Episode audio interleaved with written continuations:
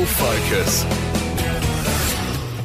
It is Troy with the Voice of Agriculture Rural Focus, still chatting with the Australian Livestock Exporters Council CEO Mark Harvey Sutton. Hey mate, can I ask you too, uh, can WA processors, can they absorb extra sheep under the live export ban? Oh, look, it depends how you um, uh, look at that question, I suppose. And I guess the thing I want to say from the outset, this whole issue is not a live export versus processing debate. And uh, I think the processors actually do an excellent job of adding value uh, for producers uh, in Western Australia. Uh, their market access is global. But unfortunately, I think we're at the point where we'll start to see this kind of articulation of is it processed or is it live? Now, in one sense, yes, if you looked at the purely on numbers and volume and things like that, processors would rightly say, yes, we can process them. But what that doesn't take into account is the price the producer would receive, the labour issues that the processing sector is having, having at the moment. Uh, and it's not my job to speak on their behalf, but mm. that is having an impact on capacity. Uh, and then, of course, if you're processing these animals, you need markets to send them to. And at the moment, there's a reason the live trade exists, and that's because there's a market for sheep, and it all works that well together. What we've um, seen uh, in our consultation with the government and the live sheep phase out panel is that the wool industry, the processing industry, and live export actually all work very well together to add value to the production sector. And that's why people are in sheep because they've got multiple markets to sell their animals to uh, their, their, markets to approach. Uh, and if you take one away,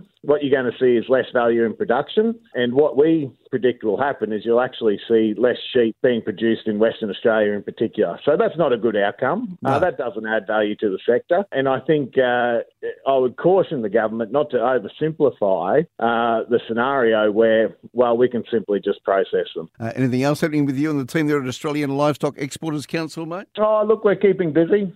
we've obviously uh, got a lot lot on. Uh. We're waiting for the uh, government's response at the moment to the live sheep pa- phase out panel's report. We're hearing that that report uh, is very comprehensive. Uh, and speaks to the, I guess, the implications uh, that this policy will have. Uh, I think it will talk very clearly about the damage it'll do to farmers in particular, uh, and hopefully uh, the government takes that on board. And I it would be remiss of me not to mention Troy as well. Uh, the WA Premier mm, coming out yeah. last week and uh, saying that the federal government should reconsider now, this is very welcome, and I think Premier Cook has always articulated the fact that uh, they are supportive of the live mm. trade. But this is the first time we're actually seeing uh, some very strong language saying that the federal government should reconsider. And let's not forget how important Western Australia is to the federal government electorally. Uh, so I think they'd uh, be very well uh, advised to take on board Premier Cook's message there.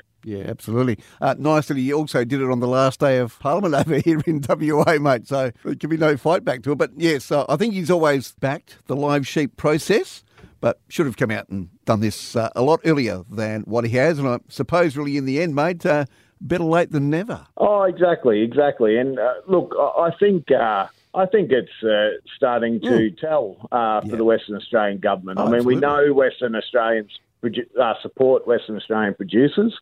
Uh, we saw that when Western Australian producers had significant concerns about the cultural heritage laws, and, and, that was supported by the broader WA community. WA supports its farmers, and they do not want to see their farmers worse off I think the message is getting through from significant advocacy from groups like PGA and uh, mm. WA farmers that this policy will do us damage, and people don't like that. Uh, there is no need for this policy. It's based on politics and uh, activist ideology, and at the end of the day, we want a policy based on facts. Uh, and if they listen to the facts, well, they would uh, do what Premier Cook's asking there. Absolutely. There he is, the Australian Livestock Exporters Council CEO, Mark Harvey Sutton, joining us on Rural Focus today today.